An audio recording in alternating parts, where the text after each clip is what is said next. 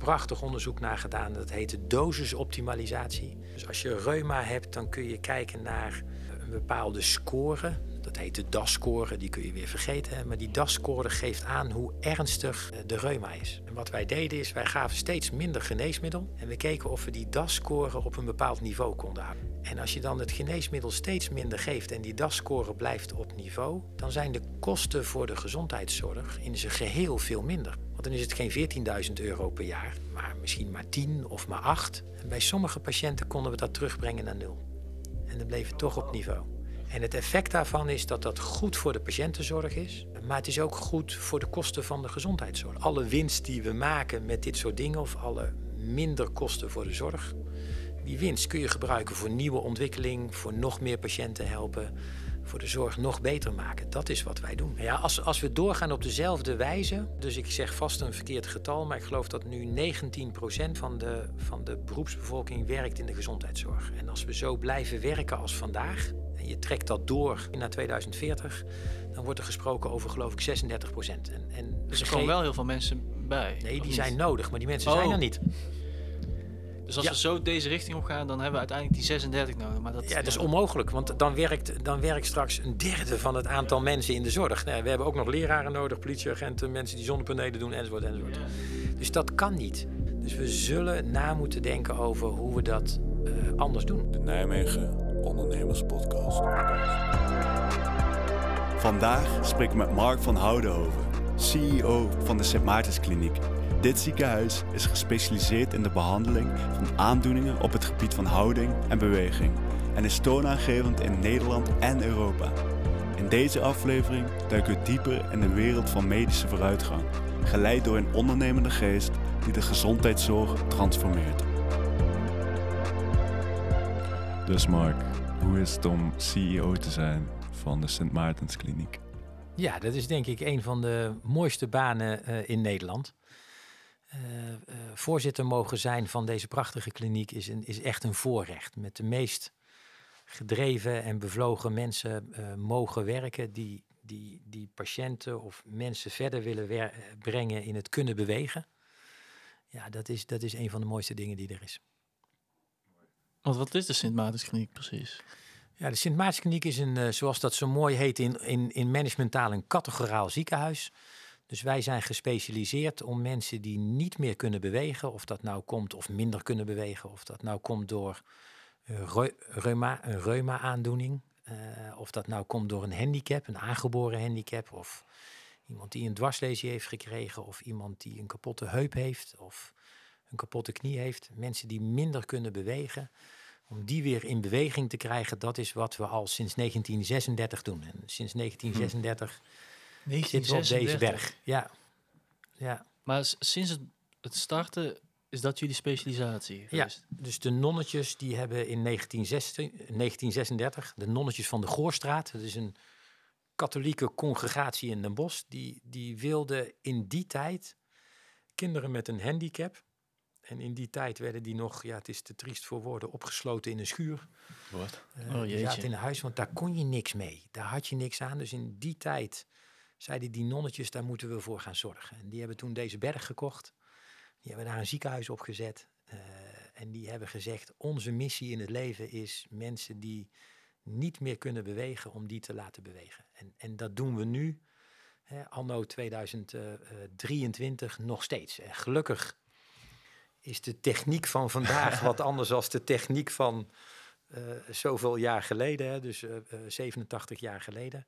Gelukkig is die techniek anders en beter. Weet je nog wat ze deden toen?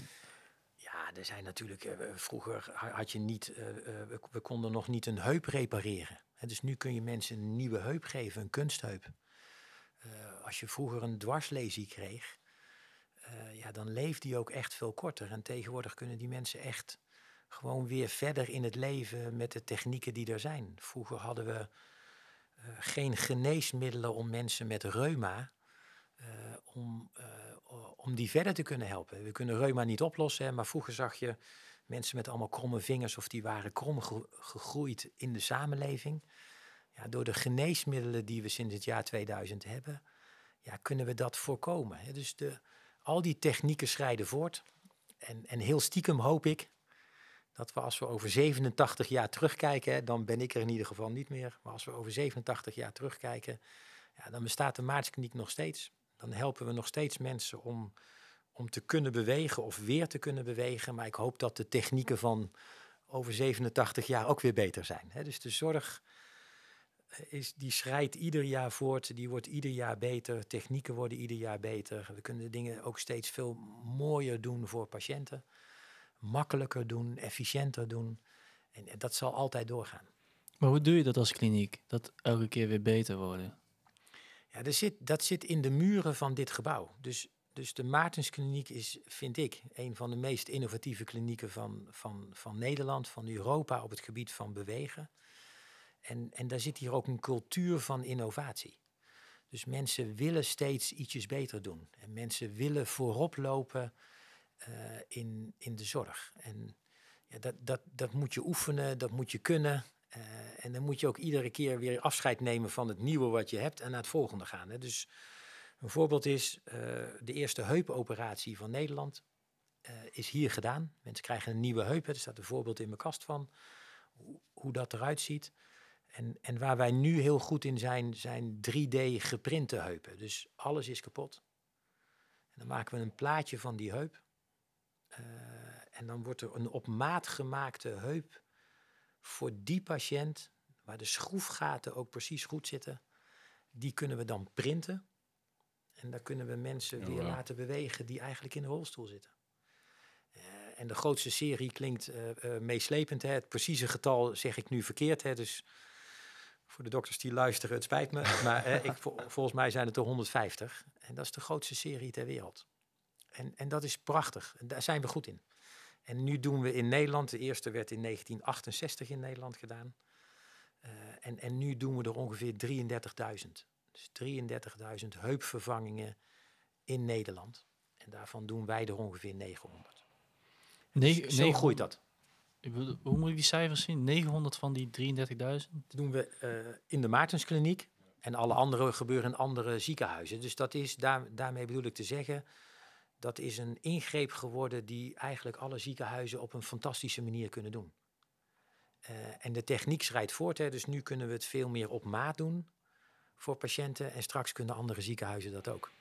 Want dat 3D-printen, is dat al algemeen of is dat eigenlijk iets heel Nee, nieuws? dat is he- heel specifiek. Dat Ja. doen wij. En die 3D-geprinte dingen worden door een prachtig bedrijf in België eh, geprint.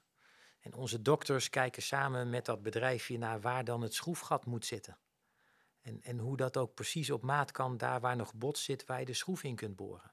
Nou, die unieke kennis, Want dat is voor elke kunnen. patiënt weer anders. dat is voor iedere patiënt anders. Want de botdichtheid zal per patiënt verschillen en dan moet precies daar dat schroefje in. eh, om dat goed vast te kunnen zetten. Eh, en dat kunnen wij heel goed. Dus, en dan gaan we steeds in verder. En oh, ik beloof je, over tien jaar, eh, dan worden die dingen aan de lopende band op maat voor iedere patiënt geprint. En, en zo gaat de techniek voort. Want die doktoren die zijn aan het behandelen. Ja. Ik, denk, ik neem aan dat is hun hoofdtaak.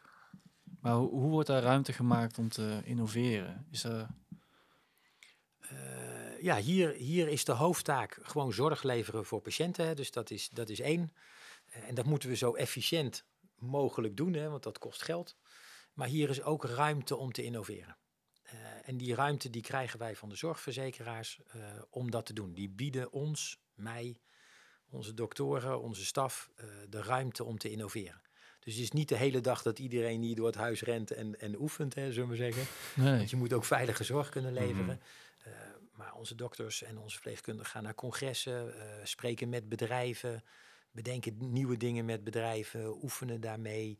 En zo breng je de zorg steeds een stukje naar voren. En dat is ons vak. Maar wordt er ook echt wetenschappelijk onderzoek gedaan? Ja. ja.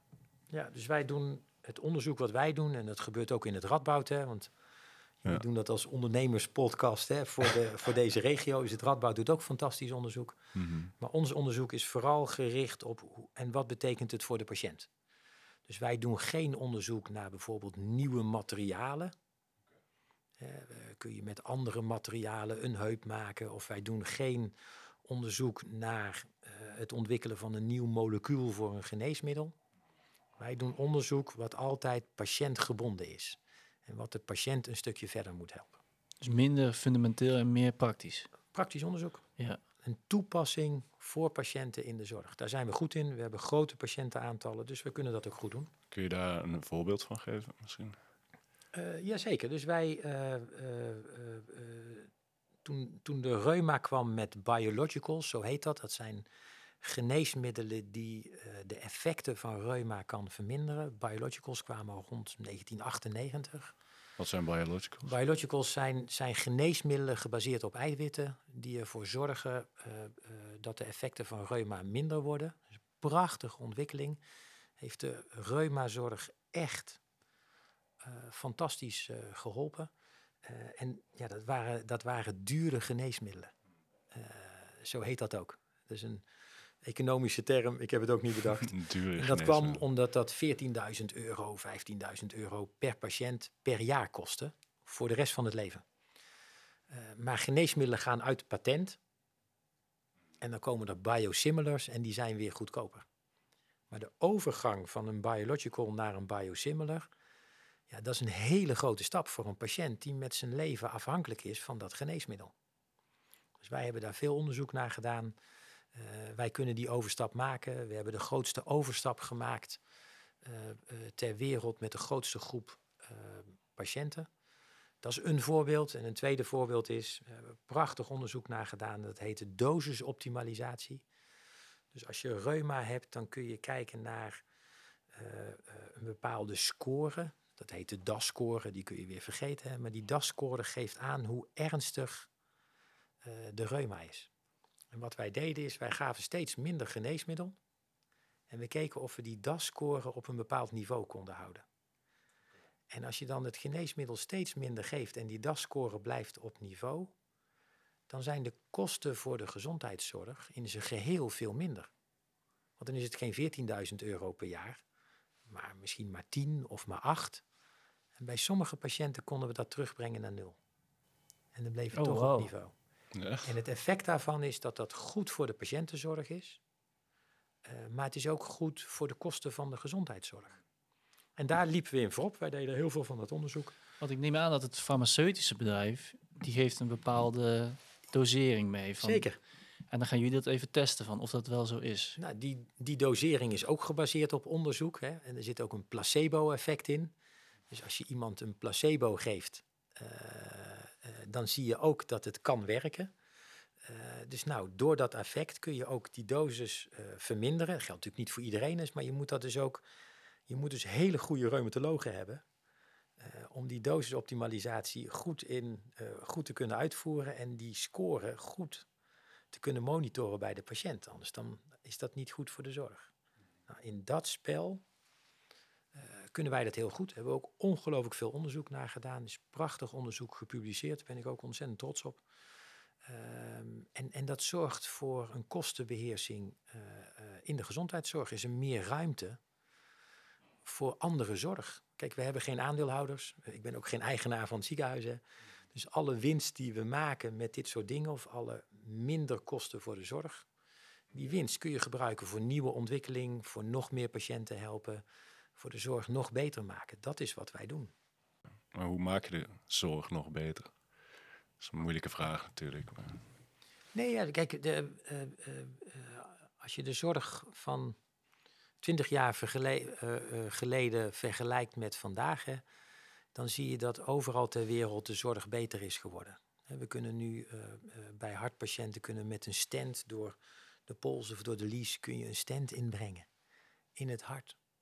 Dus de techniek die voortschrijdt zorgt ervoor dat we patiënten beter, sneller en effectiever eh, kunnen behandelen. En in, in de zorg leer je iedere dag. Wij leren van de patiënten, we leren van elkaar, we leren van andere ziekenhuizen, eh, we leren uit de wetenschap. En dat iedere dag toepassen, dat is wat zorg heel mooi maakt. Tegenwoordig denken jonge mensen, en daar, daar reken ik jullie een beetje toe, hè, dat zit allemaal in appjes en andere dingen. Maar innovatie in de zorg zit er al, ja, zit er al honderden jaren in. Eh, en, en de zorg wordt dus steeds beter. Geneesmiddelen worden beter, technieken worden beter, opleidingen worden beter, dokters worden beter, verpleegkundigen worden beter. Eh, en, en dat gebeurt iedere dag en dat is prachtig. Wat zijn eigenlijk de grootste uitdagingen dan in de zorg waar, je, waar iedereen nu naartoe kijkt? Nou, ik denk dat Met een van de, de grote uitdagingen vandaag is, eh, maar die geldt voor de hele samenleving, eh, is we, hebben, we, we, we kennen vergrijzing. We kunnen steeds meer, er komen steeds meer ouderen ook. Eh, Maar vergrijzing betekent ook dat er steeds minder jongeren zijn. Nou, we zoeken ook nieuwe leraren, we zoeken nieuwe politieagenten, we zoeken nieuwe dokters en nieuwe verpleegkundigen. De enorme vraag naar zorg in de komende 30 jaar. Ten opzichte van steeds minder mensen die kunnen werken. En ook nog de co- concurrentie met andere eh, beroepsgroepen. Want we zoeken ook leraren en mensen die zonnepanelen kunnen neerzetten. Ja, dat zorgt ervoor voor de echt grote vraag: hoe kun je met twee keer minder mensen, twee keer zoveel mensen helpen? Dat wordt voor de komende 20, 30 jaar de grote uitdaging. Want dat En is, daar het is niet anders. Het is niet anders als je het... Dat is demografie. En daar kun, je, daar kun je bijna niet aan ontsnappen. Eh, of daar kun je niet aan ontsnappen. Dus we moeten echt nadenken met elkaar. Zijn ontzettend veel rapporten over verschenen en geschreven. Hoe lossen we dit vraagstuk op? En dat geldt niet alleen voor de zorg, dat geldt ook voor andere sectoren. Maar dit is echt de grote uitdaging. Hoe maken we de zorg niet efficiënter omdat we geld willen verdienen? Maar hoe zorg je ervoor dat je met minder mensen meer zorg kunt leveren? Ik denk dan meteen aan eh, robots of zo. Mhm. Maar waar, waar, waar, waar denk jij aan? Ja, ja nee, er, er wordt veel gesproken over robots. Hè, en, en ik denk dat in, in heel veel fabrieken, hè, kijk naar de nieuwe Tesla-fabrieken, ja, daar gaat alles automatisch. Hè, maar we kunnen nog niet een robot laten opereren. Hè, er zijn wel eens mensen die daarover dromen. Eh, je kunt wel nadenken over nou, zo'n nieuw geneesmiddel. Eh, wat we hadden, die biological waar ik over sprak, hè, die 25 jaar geleden kwam. Vroeger eh, lag een reuma-patiënt gewoon in bed. Soms een jaar. En die patiënten moesten we opereren omdat alles kro- krom groeide. Door dat geneesmiddel hebben we die bedden niet meer nodig. Maar heb je dus ook niet de verpleegkundige nodig om aan dat bed te staan. Eh, dus de techniek zorgt er ook voor dat we bepaalde dingen niet meer hoeven te doen. Ja, bijna preventief. Dat is eigenlijk bijna preventief. Ehm, dus, dus ik denk dat een, een deel van de vraagstukken zal in techniek zitten. Omdat gewoon eh, ja, door geneesmiddelen we bepaalde dingen niet meer hoeven te doen. Of dat bepaalde technieken dat doen. Eh, maar er zullen ook vragen in de samenleving komen. Eh, kunnen we niet veel meer preventief doen? Nee, je gebruikte net het woord. Eh, eh, dat mensen meer gaan bewegen. eh, eh, eh, dat, we minder, dat, dat ze gezonder gaan eten. Al dit soort vragen eh, die zullen er ook eh, eh, naartoe moeten. Er is niet één silver bullet. Hè. Als ik hem had, zou ik hem nu tegen jullie vertellen en dan waren we klaar. Maar er is niet één oplossing voor dit vraagstuk. Dit gaat en over automatisering en misschien bepaalde robotdingetjes. En in de preventiesfeer en bepaalde geneesmiddelen zullen bepaalde dingen gaan oplossen. Dus al die vragen samen. Dus we zullen aan alle knoppen moeten draaien om dit grote vraagstuk op te lossen. Misschien ook wel minder zorg leveren. Eh, dat we bepaalde dingen gewoon niet meer doen als samenleving. Dat je dat zelf moet gaan doen. Eh, al dat soort vragen. Ja, die is een combinatie van. Zijn er bepaalde uitdagingen die specifiek voor de Sint Maartenskliniek gelden? Ja, ik, eh, de, dat denk ik zeker. Kijk, wij zijn een kliniek voor houding en beweging. En hoe zorgen wij ervoor dat ook wij voldoende mensen krijgen? Maar ook hoe zorgen wij ervoor dat we op ons gebied blijven voorop lopen? Ja. Dus de, de, de dingen die we vijf jaar geleden deden, ja, die werken nu misschien niet meer. En dan moeten we weer eh, voorop gaan lopen op andere gebieden. Eh, dus ook daar zijn de vragen, eh, hoe houden we de Maartskliniek innovatief? Hoe blijven we de research doen? Hoe blijven we een aantrekkelijke werkgever? Ook al die vragen die in de rest van de samenleving voorkomen, die komen ook hiervoor. Dus jullie zijn de enige, die enige in Nederland die gespecialiseerd zijn in houding en beweging, toch? In deze combinatie zijn we de enige. Ja. En dat is, en dat is, Dat is wel cool. eh, ja, dat is, dat is prachtig. En, en hier in Nijmegen, dat is bijna het midden van Europa. Dat was vroeger en dat is nu natuurlijk nog steeds. Eh, dus we hebben ook een prachtig achterland. Dus we moeten ook kijken hoe we bijvoorbeeld in, in, vanuit hier veel meer zorg in Duitsland zouden kunnen leveren. We zitten op een prachtige plek eh, in die zin. We hebben de samenwerking met het Radboud. We hebben de samenwerking met Pantijn, bijvoorbeeld voor de kinderorthopedische zorg. Eh, werken we samen met het Radboud ziekenhuis, waar we de hele complexe operaties doen bij kinderen met hele grote zorgvragen. En, en opereren we ook eh, in het ziekenhuis in Pantijn, in, in, in Boksmeer. Samen met hun, hun anesthesiologen, met hun verpleegkundigen, opereren we daar ook kinderen. Eh, dus we hebben hier een prachtige mogelijkheid om het kinderorthopedische centrum eh, van Nederland eh, en daarbuiten te komen. Eigenlijk zoals het ook het kinderoncologisch centrum in Utrecht is. willen wij dat hier neerzetten voor kinderen met een vraagstuk op het gebied van, van minder kunnen bewegen. Nou, door de samenwerking met Radboud en Pantijn kan dat prachtig. Die samenwerking is Eh, nou, dat is de samenwerking. Onze dokters opereren bijvoorbeeld samen met de anesthesiologen en de orthopeden van het Radboud in het Radboud ziekenhuis, in het Amalia eh, eh, kinderziekenhuis. Daar hebben ze ook kinder-IC's, hè, dus daar gaat het om hele kwetsbare kinderen. Nou, met onze kennis, onze dokters, kunnen we dat daar prachtig doen. Eh, en dat doen we ook in het ziekenhuis in Pantijn. Dus daar werken we samen met de anesthesiologen eh, eh, van het ziekenhuis in, in Pantijn. Dat doen onze dokters, opereren daar. En de kinderen worden daar opgevangen op de kinderafdeling van het ziekenhuis in Pantijn. En juist dat driemanschap, ja, dat werkt prachtig om die zorg vooruit te brengen. Dus van heinde en ver, onze dokters doen dan poli in andere ziekenhuizen of in andere revalidatieinstellingen. daar zien ze eh, kinderen eh, en hun ouders natuurlijk. En dan kan daar besloten worden om te opereren. En dat doen we dan in de meest veilige en prachtige plekken, of in Pantijn of in het Radboud ziekenhuis. Dus dat is, een, dat is een, ja, voor deze regio, maar ook voor Nederland, een unieke samenwerking. Eh, waarbij we ook voor het ISA, het Integraal Zorgakkoord, juist ja, de, de zorg op de beste plek kunnen leveren. Op de meest efficiënte en effectieve en veilige plek. Wat is eigenlijk een day in the life of eh, Mark van Houdenhoven? Want ik zag dat je ook eh, hoogleraar was, Ja, speciaal hoogleraar. ja ik ben bijzonder hoogleraar Bijzonder aan de Radboud was- Universiteit. Ja, Wat en betekent dat eigenlijk? Eh, bijzonder dat, hoogleraar- bijzonder hoogleraar betekent dat je een specifieke opdracht hebt. Eh, en de specifieke opdracht is hier om na te denken over de economie en de bedrijfsvoering in de gezondheidszorg. Dat doe ik samen met de collega's van het Radboud, maar dat doe ik vanuit de Maartenskliniek, vanuit mijn plek als voorzitter eh, eh, van de Maartenskliniek. Dus ik ben econoom van origine. eh, en ik kan die, de wereld van de zorg en de economie kan ik in dat hoogleraarschap met onderzoek mooi samenvoegen. Oh, dat is wel een interessant samenspel. Ja, dat is ontzettend leuk. Eh, en dat doe ik samen met bedrijven.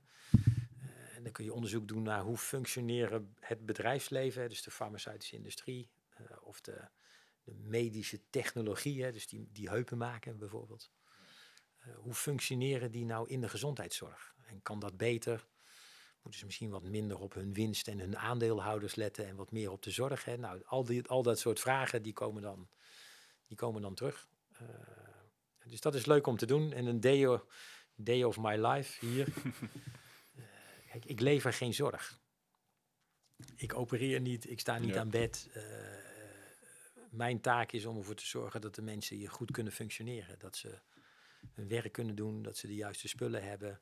Nou, als jullie hier naar buiten kijken, eh, dan zijn we weer aan het bouwen. Hè. We bouwen een nieuwe kliniek. Dus je ziet hier allemaal containers. En we zijn aan het slopen nu een oud deel van het gebouw. Eh, en daar komt een nieuwe kliniek met 52 eh, eh, bedden voor de orthopedie. Dus dan gaat het erover je de financiering regelen, de contract met de bouwers, dat ze de juiste bouwen maken met de architecten. Dat je in een lopend ziekenhuis kunt bouwen, hè. dat is ontzettend ingewikkeld. Ja. Want slopen geeft trillingen, daaronder werken mensen. En dus de, de- zorgen dat mensen hier zorg kunnen leveren, dat is mijn, dat, ja, dat is mijn baan. Ja, terwijl je ook nog bezig bent met het uitbreiden van het innoveren. Ja. Dus naar de volgende stap gaan Zeker. eigenlijk. Want hoe doe je dat? Financiering regelen voor een ziekenhuis om uit te breiden.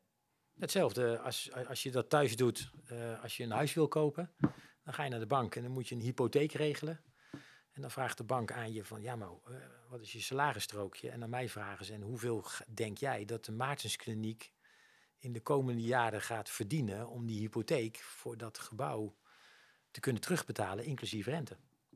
Het is eigenlijk precies hetzelfde, alleen ja, de bedragen zijn misschien wat groter. Uh, en ik kan geen salarisstrookje geven als, uh, uh, als ziekenhuisdirecteur, maar ik moet de bank dan overtuigen dat wij naar de toekomst toe voldoende geld kunnen verdienen om, om uiteindelijk die lening voor de bouw te kunnen terugbetalen. En, en ja, thuis heet dat een hypotheek en hier eigenlijk ook. Ja. alleen de bedragen zijn anders. Uh, dus, dat is, dus dat is dan bijvoorbeeld het regelen van de financiering van de bouw. En daar heb je een team voor en daar heb je adviseurs voor en dan heb je een bouwdirecteur. En moet je contract sluiten met een bouwbedrijf en dan moet je het binnen een bepaalde tijd moet je dat natuurlijk bouwen, want je wil de overlast beperken. En wij doen het op de locatie waar we ook zorg leveren. Uh, uh, maar dat is wat dat inhoudt. Waar ben jij dan de meeste tijd aan kwijt? Wat, wat, wat je net naar jouw day-to-days van ja, wat zijn jouw activiteiten dan precies? Ja, ja, dat vroegen mijn kinderen vroeger ook altijd. Wat doet papa dan? En, en dan zeiden ze, hè, toen ze klein waren en hè, zijn ondertussen al wat ouder. Uh, ja, papa praat de hele dag en drinkt de hele dag koffie. Hè. Uh, dat, dat was een beetje hoe, hoe zij mijn leven zagen. Maar ik lever geen zorg. Ik, ik, ik, sta niet aan het bed. Hè. Dus, dus mijn werk is uh, vergaderen, nadenken, dingen schrijven. Uh, praten met de bank. En dat doe je niet één keer, hè, dat gaat over een hele lange tijd. Vergadering met mijn collega-directeuren, met het managementteam. afspraken maken met zorgverzekeraars over de prijs. Hè, dus ieder jaar moet ik een contract sluiten met de zorgverzekeraars over hoeveel zorg ga ik leveren volgend jaar voor hun verzekerden. Dan moet je een prijs afspreken. Nou, dat gaat, we hebben meerdere verzekeraars in Nederland. Hè, dus al die dingen gaan over uh, hoe, hoe, maak je afspraken met anderen, met je managementteam, met de banken, met de zorgverzekeraars. Nou, we hadden het net over Radboud en Pantijn. Uh, hoe samen daar de kinderorthopedische zorg leveren. Ja, dan moet je een contract sluiten over hoe gaan we die zorg veilig leveren. En hoe weet ik dat, ze, dat we dat met elkaar veilig doen. Nou, dan moet je een contract sluiten. Uh, dat je al die afspraken maakt over al die verschillende stapjes. Hoe, hoe zie je een kindje? En hoe leg je dat vast in je elektronische patiëntendossier? Wat voor een prijs betaal ik voor een uurtje op de OK in Pantijn en in het Radboud? En al die dingen moeten in elkaar vallen om uiteindelijk goede zorg te leveren aan het bed van de patiënt. Uh, uh, dus ja. Dan moet je heel goed kunnen communiceren, lijkt mij. Klopt dat? Uh, zeker. Dan moet je goed kunnen communiceren. En dat is wat ik leuk vind. dan, dan moet je dan moet je ook dan moet je snappen wat zorg is. En ik doe het nu 33 jaar, ongeveer 32 jaar. Dus dan moet je snappen wat zorg is. En je moet ook snappen wat dat betekent voor individuele medewerkers, voor verpleegkundigen, voor dokters, uh, nou ja, voor bouwers. Hè. Hoe bouw je in een, in een lopend ziekenhuis? Dus je moet dat snappen. Maar je moet ook, ook snappen wat bedrijfsvoering is. Hoe, hoe, hoe, hoe, hoe een ziekenhuis zijn geld verdient en hoe je de rekeningen uiteindelijk kunt betalen. En al die dingen samen. Uh, dus ik spreek een beetje de taal van de zorg. Ik spreek een beetje de taal van, uh, uh, van de bedrijfsvoering. En die twee dingen komen samen rondom de patiënt. Want hoe ben je hier eigenlijk terechtgekomen? Hier in, in de Maartskliniek? Ja. ja, negen jaar geleden. hoe gaat dat? Dan word je gebeld. wil je overwegen om hier te komen werken? En dan ga je sollicitatiegesprekken in. En, en negen jaar geleden dachten ze, nou, die Mark zou wel eens een, een goede directeur voor de maatschappij kunnen zijn. En wat voor skills heb je eigenlijk nodig als je een goede algemeen directeur wilt zijn van een ziekenhuis? Uh, nou, ik denk, ik, ik, ik, denk dat je diep in je hart van de zorg moet houden, anders moet je niet in de zorg werken.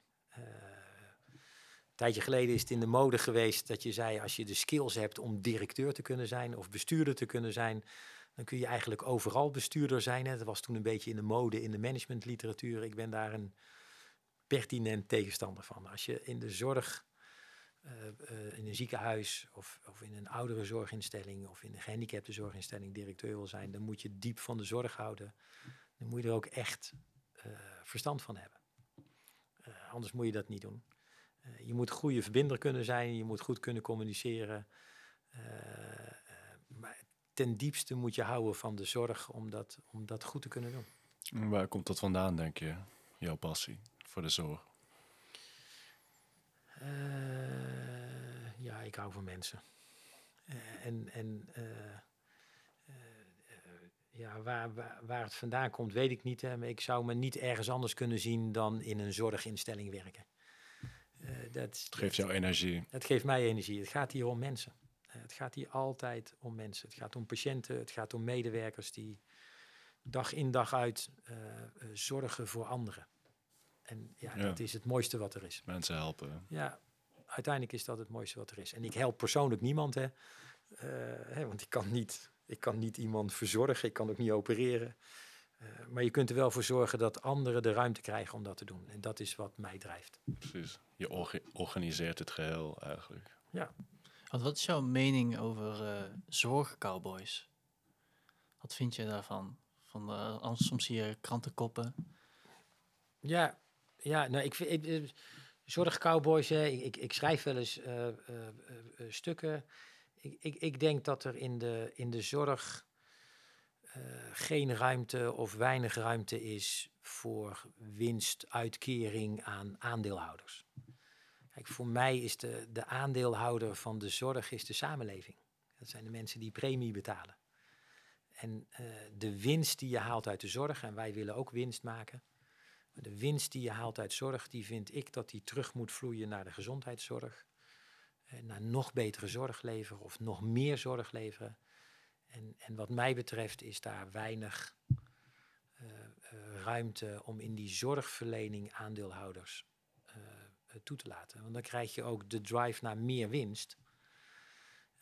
Meer geld voor de aandeelhouders, wat prima is. Maar ik vind dat dat niet past in, ja, in, Mhm. in onze solidaire samenleving, waarin zorg voor iedereen beschikbaar moet zijn. Eh, eh, dus zo kijk ik daarna. En of dat dan, eh, hoe, hoe, welke naam je eraan geeft, hè, da- da- daar wordt veel over geschreven. Maar ik vind dat, dat, dat daar geen ruimte voor is. Maar vind je dat Nederland dan een goed systeem heeft? Er, is, er is niet het beste systeem. Hè, want als dat er zou zijn, dan zou iedereen daar gaan kijken. En dan zou ieder land ter wereld eh, dat systeem gaan gebruiken. Eh, kijk, een, een zorgsysteem moet passen bij de cultuur van een land. Moet passen bij de gewoontes van een land. Wij zijn een solidaire samenleving waarbij we vinden dat iedereen gelijk recht heeft op zorg. Of je nou rijk of arm bent, iedereen heeft daar hetzelfde recht op. Als je, als je rijk bent, kun je niet meer zorg krijgen. Dat is ten diepste wat in onze samenleving zit. Dus met dat gegeven vind ik dat wij een goed systeem hebben. Wat we wel weer moeten aanpassen. Hè. De, vanwege, we hebben minder mensen, de techniek verandert. Dus dat moet wel steeds aangepast worden, dat systeem. Aan de ontwikkelingen in de samenleving eh, aan de ontwikkeling en de voortschrijding van de techniek en de beschikbaarheid van data bijvoorbeeld. Maar ten diepste hebben wij een solidair systeem waarbij je als je meer geld hebt, je niet meer zorg kunt krijgen. En ik vind dat een, een prachtige waarde eh, die we absoluut omhoog moeten houden. Eh, dus hebben wij een goed systeem. Eh, vanwege dat ons, wat dat betreft, past dat. En als, als hier expats komen, uit andere landen die hier komen werken bij internationale bedrijven, die zeggen: hoe kan het dan? Ik, ik wil meer betalen en ik kan niet sneller terecht. Nee, dat, dat is ten diepste wie we zijn. Eh, en dat is in landen, in andere landen is dat, ja, is dat ondenkbaar. Eh, maar dat past bij ons, vind ik. En ik, wil, ik zal er ook alles aan doen om dat te behouden. Eh, ja, zo sta ik in het leven. Zo denk ik dat de samenleving goed georganiseerd is. Als directeur kijk je ook vaak naar andere ziekenhuizen, hoe zij bepaalde problemen tackelen, misschien ook in het buitenland. Ja, ja ik ga veel op reis. Eh, naar andere ziekenhuizen, naar andere zorginstellingen. ehm, en ik denk dat het goed is om van anderen te leren. Kijk, de wijsheid in pacht, dat heeft niemand. Eh, ik zeker niet. Eh, dus ik denk dat je ongelooflijk goed om je heen moet kijken naar andere ziekenhuizen. naar andere zorginstellingen. Maar het is ook belangrijk om naar andere industrieën te kijken. Andere industrieën. Zeker. Eh, wat kan ik leren van hoe het kruidvat georganiseerd is? En natuurlijk, het kruidvat is geen ziekenhuis. Hè, en eh, eh, ik denk dat mensen uit de zorg die dit horen denken, wat gaat hij nou zeggen? Zullen we zeggen, hoezo kruidvat en de zorg? Hè? maar ook dat is een bepaalde organisatie om ervoor te zorgen dat iedereen zijn werk kan doen. En dat je uiteindelijk ervoor zorgt dat bepaalde spulletjes op alle plekken in Nederland beschikbaar zijn. Kun je nog discussiëren over de aandeelhouderswaarde, maar gewoon hoe zij dat bedrijf organiseren, daar kan ik veel van leren. En dat geldt ook voor andere industrieën, hoe Philips dat doet, of hoe de ABN AMRO dat doet, of hoe internationale rederijen dat doen. Dus ik denk dat we als zorg zijn we ook vaak heel erg op onszelf gericht en kijken we vooral hoe moeilijk wij het hebben. Ik denk dat je ook heel goed naar andere industrieën kunt kijken. Wat kun je leren van Tesla? Wat kun je leren van eh, BMW? Wat kun je leren van Shell? En bepaalde dingen wil ik niet leren. streven naar maximale aandeelhouderswaarde, dat is niet waarom ik in de zorg werk. Maar je kunt wel heel goed leren hoe zij hun bedrijf hebben georganiseerd. Uh, en ik denk dat we als zorg daar ook ongelooflijk goed naar moeten kijken. Om uiteindelijk meer zorg te kunnen leveren, betere zorg te kunnen leveren. En, en dat iedere dag weer te doen. Dus eh, veel reizen, veel rondkijken, veel leren. Dat is natuurlijk ontzettend mooi. Wat is nu eigenlijk de een oplossing tussen, of ja, de balans tussen dus meer zorg leveren en werkdruk in de zorg? Hoe kun je dat balanceren? Ja, dat is, dat is een terechte vraag. Hè? Want het, uh, werkdruk is een van de issues die je steeds hoort uh, op alle plekken. En er wordt ongelooflijk hard gewerkt in de gezondheidszorg de plekken waar ik kom, overal wordt heel hard gewerkt. Dus dat betekent dat als je op dezelfde methode nog meer moet doen, hè, met dezelfde manier van werken nog meer patiënten moet doen, ja, dan stijgt de werkdruk tot ongekende hoogte en dan gaat het niet, dan zal het niet goed gaan. Dus we moeten als zorgbestuurders met de verpleegkundigen met de mensen die iedere dag die zorg leveren, met onze staf, uh, met onze fysiotherapeuten enzovoort, moeten we kijken niet hoe we meer kunnen werken, maar hoe we bepaalde dingen anders gaan doen. Geleerd hebben van andere industrieën. Uh, die zoektocht, die moeten we nu doen. Als we zomaar ruksigloos meer doen, dan, ja, dan gaat het niet goed. Dus, en dan stijgt de werkdruk en dan kom je in de cirkel van uh, het gaat niet, uh, meer, meer ziekteverzuim, mensen die de zorg verlaten enzovoort. Is dat soms moeilijk om met doktoren te communiceren over hoe zij moeten gaan werken? Uh, ja, communicatie is altijd moeilijk. Hè? Spreek je dezelfde taal, doe je dezelfde dingen, dus dat geldt altijd. kijk, ik vind het prachtig om in de zorg te werken, omdat iedereen die ik ken in de zorg, die doet het vanuit zijn hart en, en strijdt voor zijn of haar vak. En vindt dat zijn of haar methode het beste is. En ja, dan is het moeilijk om na, na te denken, hoe doen we dat met elkaar anders? Maar ik denk dat je iedere keer moet realiseren, als je het woord moeilijk gebruikt, dat al die mensen dat doen uh, met de beste intenties om de zorg beter te maken. Uh, en dan is het zeker moeilijk. Maar dus met empathie doe je dat? Nou ja, uh, soms moet je ook bepaalde beslissingen nemen. Uh, maar de, uh, als je dat doet iedere keer vanuit het besef dat iedereen die in de zorg werkt, dat doet met de, met, met de drive om het voor mensen beter te doen, ja, dan is dat geen probleem. En ja, anders hou je het overigens ook niet. Hè. Dat, is, dat is waarom iedereen in de zorg werkt. En dat zijn er 1,2 miljoen. Dus dat zijn er nogal wat. Uh, en ja, die zitten allemaal met dezelfde drive aan tafel. Daar ben ik van overtuigd. Want jij zei die arbeidsmarkt, die, er zijn gewoon weinig mensen die die zorg ingaan. Of niet genoeg. Dus die 1,2 miljoen moeten dus efficiënter gaan werken. Of hoeveel komen, kunnen daar eigenlijk nog bij komen? Weet je dat? Nou ja, als, als we doorgaan op dezelfde wijze, hè, als we doorgaan op de manier zoals we vandaag werken en Vergeef me het getal, hè, dus ik zeg vast een verkeerd getal, maar ik geloof dat nu 19 procent, plus of min een paar procent, hè, maar ongeveer 19 procent van de, van de beroepsbevolking werkt in de gezondheidszorg. En als we zo blijven werken als vandaag, en je trekt dat door naar uh, 2014, uh, sorry, naar 2040, dan wordt er gesproken over geloof ik 36 procent. En, en vergeef me even de getallen. Hè.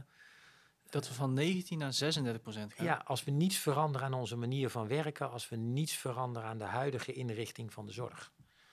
dus er vergeet- komen wel heel veel mensen bij. Nee, die niet? zijn nodig, maar die mensen Oh. zijn er niet. Dus als Ja. we zo deze richting op gaan, dan hebben we uiteindelijk die 36 nodig. Maar dat, Ja, dat is onmogelijk, want dan werkt, dan werkt straks een derde van het aantal mensen in de zorg. Nou, we hebben ook nog leraren nodig, politieagenten, mensen die zonnepanelen doen, enzovoort, enzovoort. Dus dat kan niet. Dat, dat, dat gaat niet. Dus we zullen na moeten denken over hoe we dat eh, anders doen. Eh, en dat is de opgave die, die voor ons ligt. Eh, en, en dat is een prachtige opgave, dat gaat lukken. Maar dat is wel de opgave die er ligt. Moet je dan als directeur ook bepalen welke koers je gaat varen van, om, om zo'n vraagstuk op te lossen? Ja, maar dat moeten we ook samen doen. En eh, eh, dat hebben jullie vast gezien, hè? het ISA-akkoord, het Integraal Zorgakkoord, is, eh, is een jaar geleden afgesloten. En daar, wordt ge, daar, daar zijn al deze getallen, die liggen ten grondslag aan dat Integraal Zorgakkoord. En dat betekent dat je met de gemeentes, met de ziekenhuizen, met de thuiszorg, met de ouderenzorg gezamenlijk moet kijken hoe je dit vraagstuk oplost. Misschien moet je wel veel meer thuis doen. Misschien, misschien helpt wel als mensen minder schulden hebben of de schuldenproblematiek kleiner is, is er ook minder vraag naar zorg. Als de huisvesting van mensen beter is, eh, eh, dan hebben mensen minder zorgvraag. Ja, als dus al die dingen die komen samen. Is dat zo? Als de huisvesting beter is, dan is er minder zorg? Zeker, als jij, als jij ergens eh, op een plek woont waar geen gezonde wo- woonomgeving is vanwege vochtproblemen of vanwege problemen, andere vraagstukken, ja, dan wordt vanzelf de stress groter. Eh, en dan zal er meer zorgvraag zijn. Dus de, de zorgvraag wordt niet alleen bepaald, eh, eh, wordt, ook bepaald door wie je bent, welke opleiding je hebt, waar je woont. Is het een gezonde omgeving of, of woon je in een gebied waar heel veel eh, eh, industriële eh, omstandigheden zijn waardoor de luchtkwaliteit minder is. Dus we moeten, eh, zorgvraag gaat niet alleen over dat vraagstuk, gaat, maar gaat ook over een gezonde woonomgeving. En hoe kunnen we die creëren met Dat is elkaar? eigenlijk een soort preventie waar ik nog niet... eh, En dat zou je ook als een soort preventie kunnen zijn. Dus alle aspecten eh, eh, eh, van de samenleving moeten we bekijken om dit vraagstuk op te lossen. Er is niet één eh, eh, gouden bullet. Nee, een zilveren bullet. Ja, je hebt gelijk. zilveren bullet. Helaas, helaas. Als ik hem had, zou ik hem nu geven. eh, en dan zouden we dat oplossen. Maar dat is er niet. Er zijn heel veel verschillende soorten oplossingen, moet je naar denken. Heel veel oplossingen. Op heel veel manieren eraan werken. Er is er niet één. eh, maar je moet ze wel allemaal doen. En niet zeggen, ja, als dat niet gebeurt, hoef ik dit niet te doen. Je moet met elkaar daarnaar kijken. Dus eh, eh, eh, eh, kinderen al laten bewegen. Hè, dus dus het gymonderwijs op scholen. Ja, kinderen moeten van jongs af aan bewegen. Eh, Dat helpt allemaal mee om uiteindelijk eh, de samenleving gezonder te krijgen. Wat doe je eigenlijk zelf om eh, je houding en je beweging te optimaliseren? Ja, ik ben een fanatiek sporter. Ik loop veel, ik fiets veel. Ik, ik denk dat je, als je directeur bent van de Maartenskliniek, dan, dan moet je dat ook een beetje uitstralen. Ik sport al, ik, ik vind dat heerlijk. Het goede voorbeeld ik moet in ieder geval het goede voorbeeld geven. Dat sport is een goede preventieve maatregel. Ja, bewegen. Er zijn, ook, er zijn ook mensen die zeggen dat marathons lopen of extreemsporten niet goed is. Hè. Eh, maar gewoon veel bewegen. En, en bewegen is ook gewoon wandelen. Eh dat is ook goed Naar voor buiten. naar buiten gaan, eh, erop uitgaan, wandelen, eh, samenkomen met anderen. Al die dingen dragen bij aan, een, aan het welbevinden in de samenleving. Eh, en daar moeten wij met elkaar voor zorgen. Ja, een stukje bewustwording dan ook. Bij de gemeenschap, bij de society. ja, maar niet iedereen kan dat. Eh, kijk, ik heb een prachtige baan. Eh, ik woon prachtig in Kuik. eh, maar er zijn ook mensen die, eh, die geen werk hebben. Ook werk draagt bij aan het welbevinden van mensen. Eh, armoede zorgt ervoor dat je, dat, dat je niet zoals ik op zaterdag gaat, gaat sporten. Dan heb je andere echt grote problemen aan je hoofd. En ook daar moet je naar kijken hoe, hoe je dat doet. Dat kunnen wij als ziekenhuizen niet, maar samen met gemeentes kunnen we daar ook mede invulling aan geven. Ehm, hè, dus Ja. het, is, het is een gevaar dat je, je moet ook naar die omstandigheden kijken, eh, eh, hoe dat gaat. De kwaliteit van het leven verbeteren voor iedereen eigenlijk. Ja, ik denk dat dat de taak is van de samenleving om dat te doen. En dat lukt niet altijd, hè, maar je moet, ook daar moet je echt eh, iedere dag naar kijken. Zeker. In het begin van het gesprek zei je dat de Sint Maartenskliniek een keer begonnen was met die nonnen Ja. die, die, eh, die gehandicapte kinderen Ja, hielpen. ja. Dat is natuurlijk helemaal veranderd. Wel- welke kwalen komen jullie eigenlijk nu het vaakst tegen? Welke behandelingen doen jullie nu eigenlijk het vaakst? Nou ja, wij, wij zijn goed in drie dingen. Eh, wij doen, wij doen eh, orthopedische zorg. Hè. Daar gaat het over mensen die een nieuwe knie nodig hebben of een nieuwe heup of, of die eh, schoudervragen hebben. Dus dat is ook, gaat ook over bewegen. Eh, eh, wij leveren prachtige reumazorg, hè, dus voor mensen die, eh, eh, die reuma hebben. Eh, eh, en we leveren prachtige revalidatiezorg. Mensen die een hersenbloeding hebben gehad, om die weer te revalideren om weer te kunnen leven. Eh, of een leven invulling te kunnen geven. Of die een dwarslesie hebben ge- opgelopen. eh, om, om die weer invulling te kunnen laten geven aan hun leven. Eh, op een andere manier als daarvoor. Eh, ja, hoe de percentages zijn, dat is. Want die dwarslezers, komt dat nog veel, veel voor? ehm, ehm, ja, dat komt, dat komt nog regelmatig voor. Gelukkig niet veel. Hè, eh, maar als je het krijgt, is dat gigantische impact op het leven voor de persoon die het krijgt. Maar ook voor het gezin, voor de kinderen, voor de partner, voor iedereen eromheen. Eh, per jaar komt dat in Nederland, eh, nou ja, eh, ook daar het precieze getal, daar word ik straks, krijg ik om mijn oren hè, van, van alle statistici die, di- die dit horen. Maar ongeveer 450 mensen per jaar krijgen nog een dwarslesie. Ehm, en, en dat is natuurlijk verschrikkelijk ernstig. Wordt in acht centra in Nederland wordt dat gedaan en wij doen dat, wij doen dat ook. En gelukkig hebben we hier ook de orthopedie erbij. En dan kunnen we ook mensen opereren om weer een handfunctie te geven of als ze een doorligwond krijgen. Dus wij kunnen dat op een hele goede manier invullen. Eh, en dat is, dat, is, dat is hele mooie zorg om dat te doen, hele kwetsbare zorg. Eh, vroeger lagen die mensen een jaar, twee jaar in het ziekenhuis. Eh, en nu kunnen sommige mensen al na twee maanden, drie maanden naar huis. Soms in een rolstoel. En daar moet je dan ook weer een vorm in vinden in je leven. En daar kunnen wij bij helpen. Staat hier ook een rolstoel eh, in de kamer hier? Zeker. Zeker. hier? Ja, die rolstoel die was, eh, die, die, die heb ik gemaakt voor mijn oratie toen ik hoog, hoogleraar werd en mijn eerste openbare les mocht doen.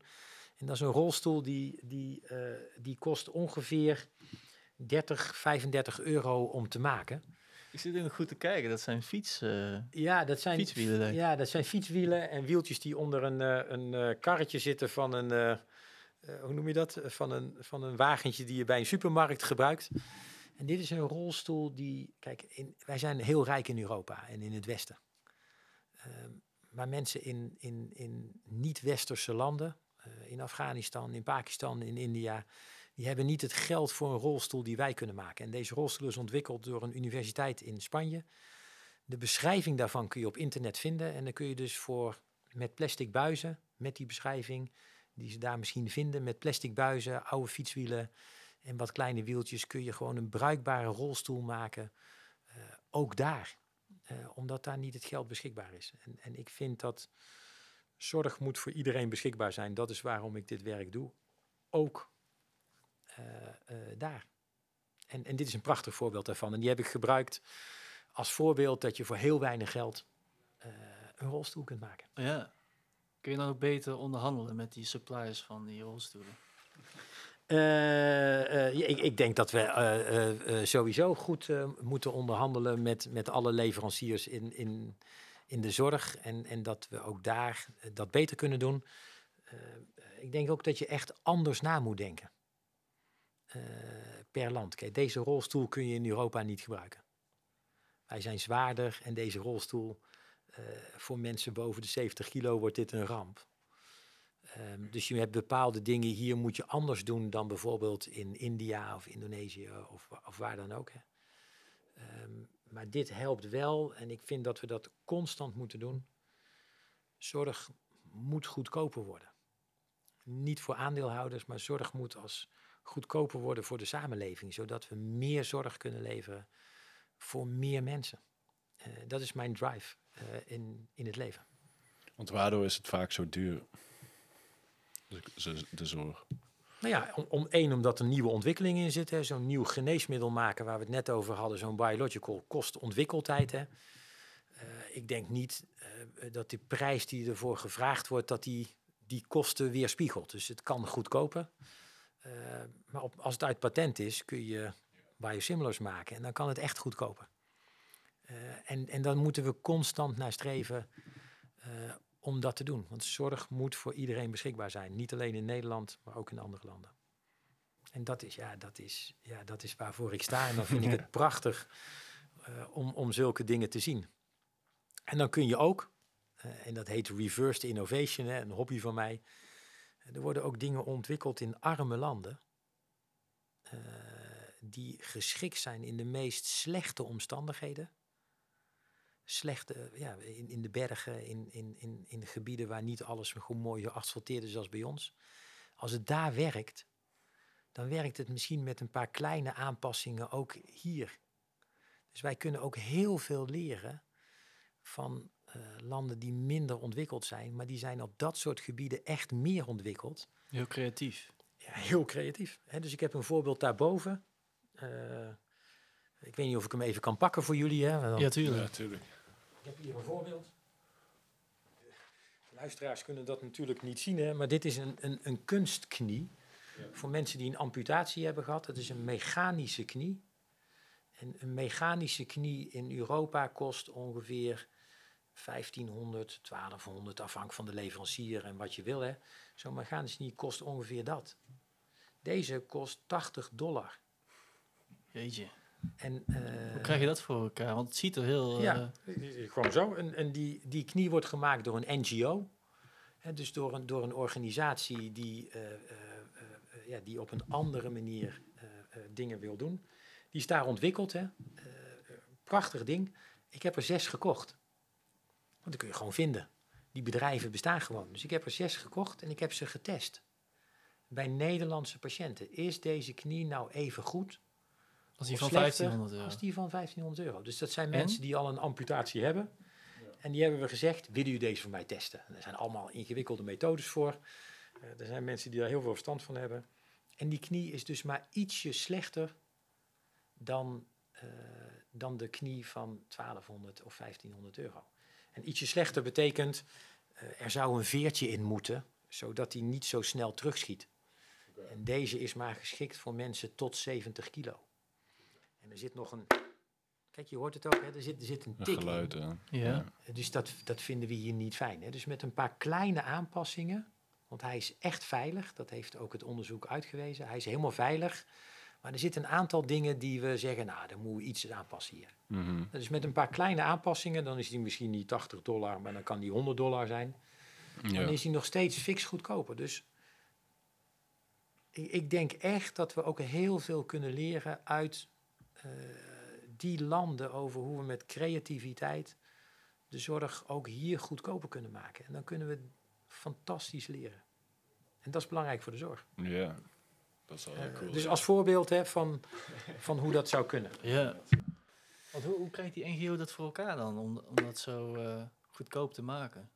Kijk, de vraag is, ja, dat, dat kan. Hè. Dus, dus gewoon zoeken naar uh, uh, hoe kun je uh, hoe kun je dit goedkoop maken? Kun je dit, uh, ma ma ma maak je dat met een nieuw type schroef? Of, en dan zo, ja, gewoon één doel.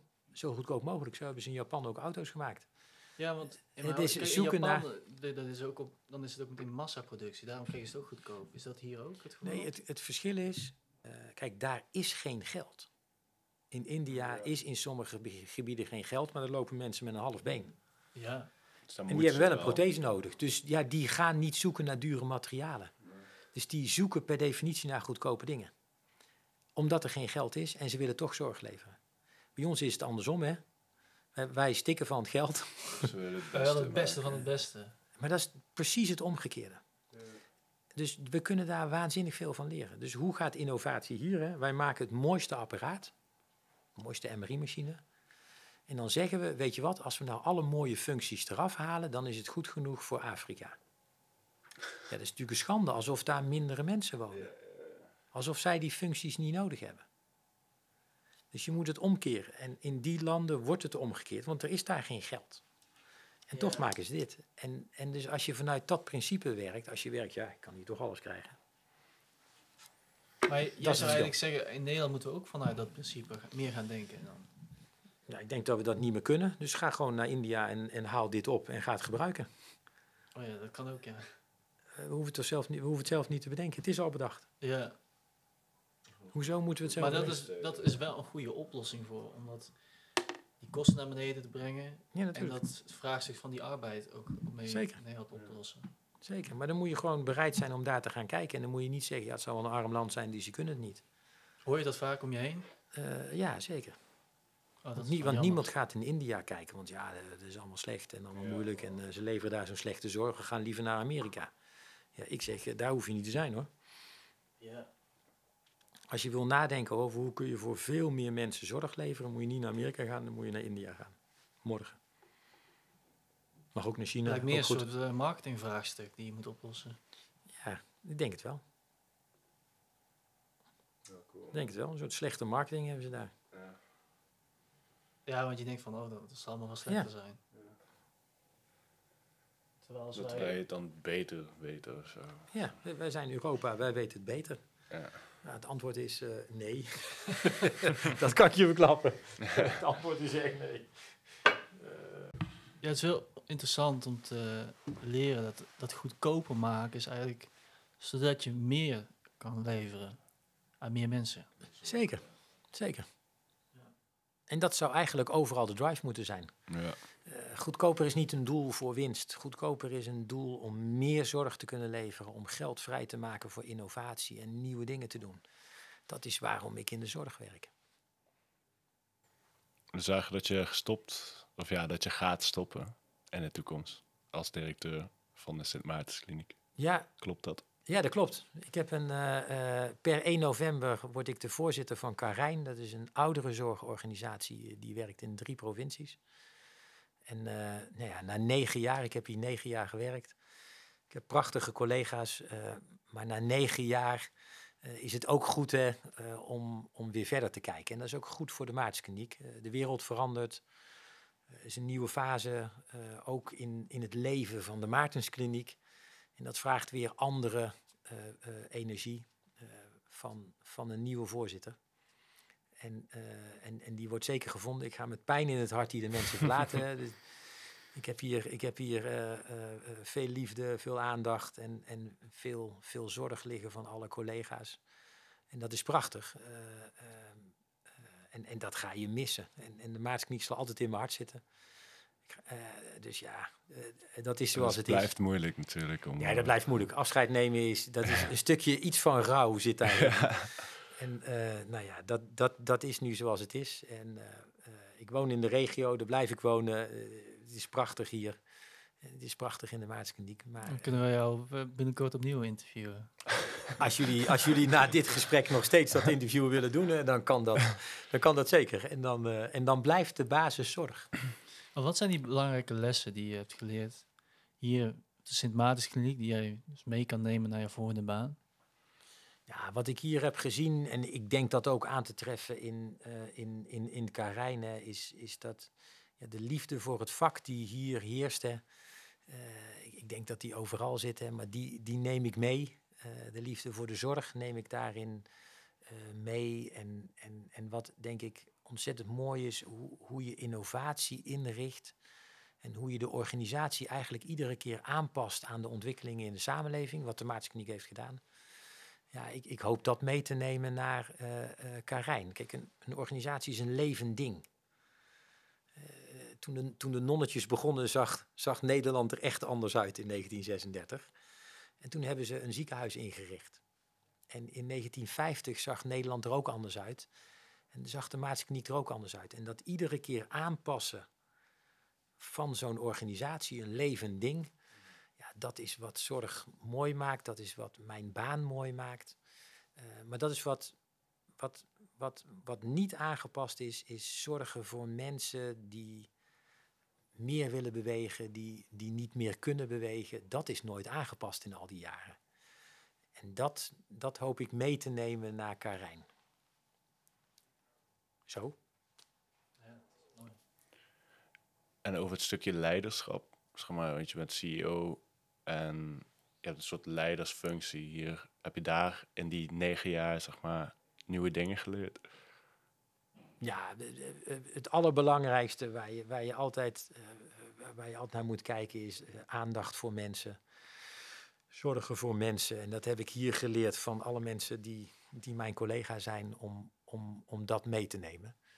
Ehm, en, en ik denk dat je altijd, en dat is, dat is iets wat op mijn plek goed kan, is dat je ook de wereld van buiten moet openen voor de organisatie, om daarvan te leren. Hm, Eh, en, dat openstaan voor kennis van anderen, andere industrieën, andere zorginstellingen, andere mensen. En dat naar binnen brengen. eh, en dat ook zorgen dat iedereen dat doet hè, in een organisatie als deze. Ja, dat is, dat is wat, wat dat leiderschap maakt. Nog eh, tips voor mensen die in een soort gelijke functie zouden willen zitten? Of, of ondernemers, mensen met een ondernemersgeest? Nou, de zorg is de mooiste branche die er is. Hè. Dus, dus echte ondernemers kunnen hier prachtig werken. eh, eh, om de zorg ve- verder te brengen. Hè. Want ondernemers die, die willen graag hun bedrijf of hun, hun organisatie verder helpen. En ik beschouw dit, en, en ook alle andere collega's hier overigens, ik, ik beschouw dit als mijn bedrijf. Dat is niet zo. Mhm. Eh, ik, ik ben geen aandeelhouder, die hebben we ook niet. Dat is de samenleving. hè. Maar ik, ik denk dat, dat ondernemerstypes hier prachtige dingen kunnen doen op één voorwaarde. Is dat ze ook echt van de zorg houden. En, en, en daarmee van mensen houden. Dat is het allerbelangrijkste wat er is. Cool. En wat, eh, wat betekent succes dan voor jou? Nou ja, ik, ik hoop dat ik afgerekend word op wat ik heb betekend voor, voor andere mensen. Eh, voor de Maartskliniek, voor de patiënten die hier zijn. Ja, dat is, dat is voor mij succes. En, en dat kan terugkomen in, in een artikel maken over zo'n knie. Eh, hè, want daar, daarmee hoop ik dat, dat we meer mensen zorg kunnen krijgen. Dat kan terugkomen in het regelen van een financiering. En dan is niet de financiering het succes, maar dat we straks nog meer mensen in een prachtige kliniek kunnen ontvangen. Dus su- succes moet afgemeten worden aan wat het betekent voor patiënten, voor collega's, voor de manier van werken. Dat is voor mij succes. En ja, dat kun je, dat kun je zelf niet meten. Bedankt voor dit gesprek. Jullie ook. Fijn om Ja. zo te spreken. Dankjewel. Dankjewel. Wil je nu meer weten over de zorg van de Sint Maartenskliniek? Ga naar maartenskliniek.nl. Wil jij ook op de Ondernemerspodcast verschijnen of meer weten over het beginnen van je eigen podcast? Ga naar zimablue.nl. Podcastproductie voor ambitieuze organisaties.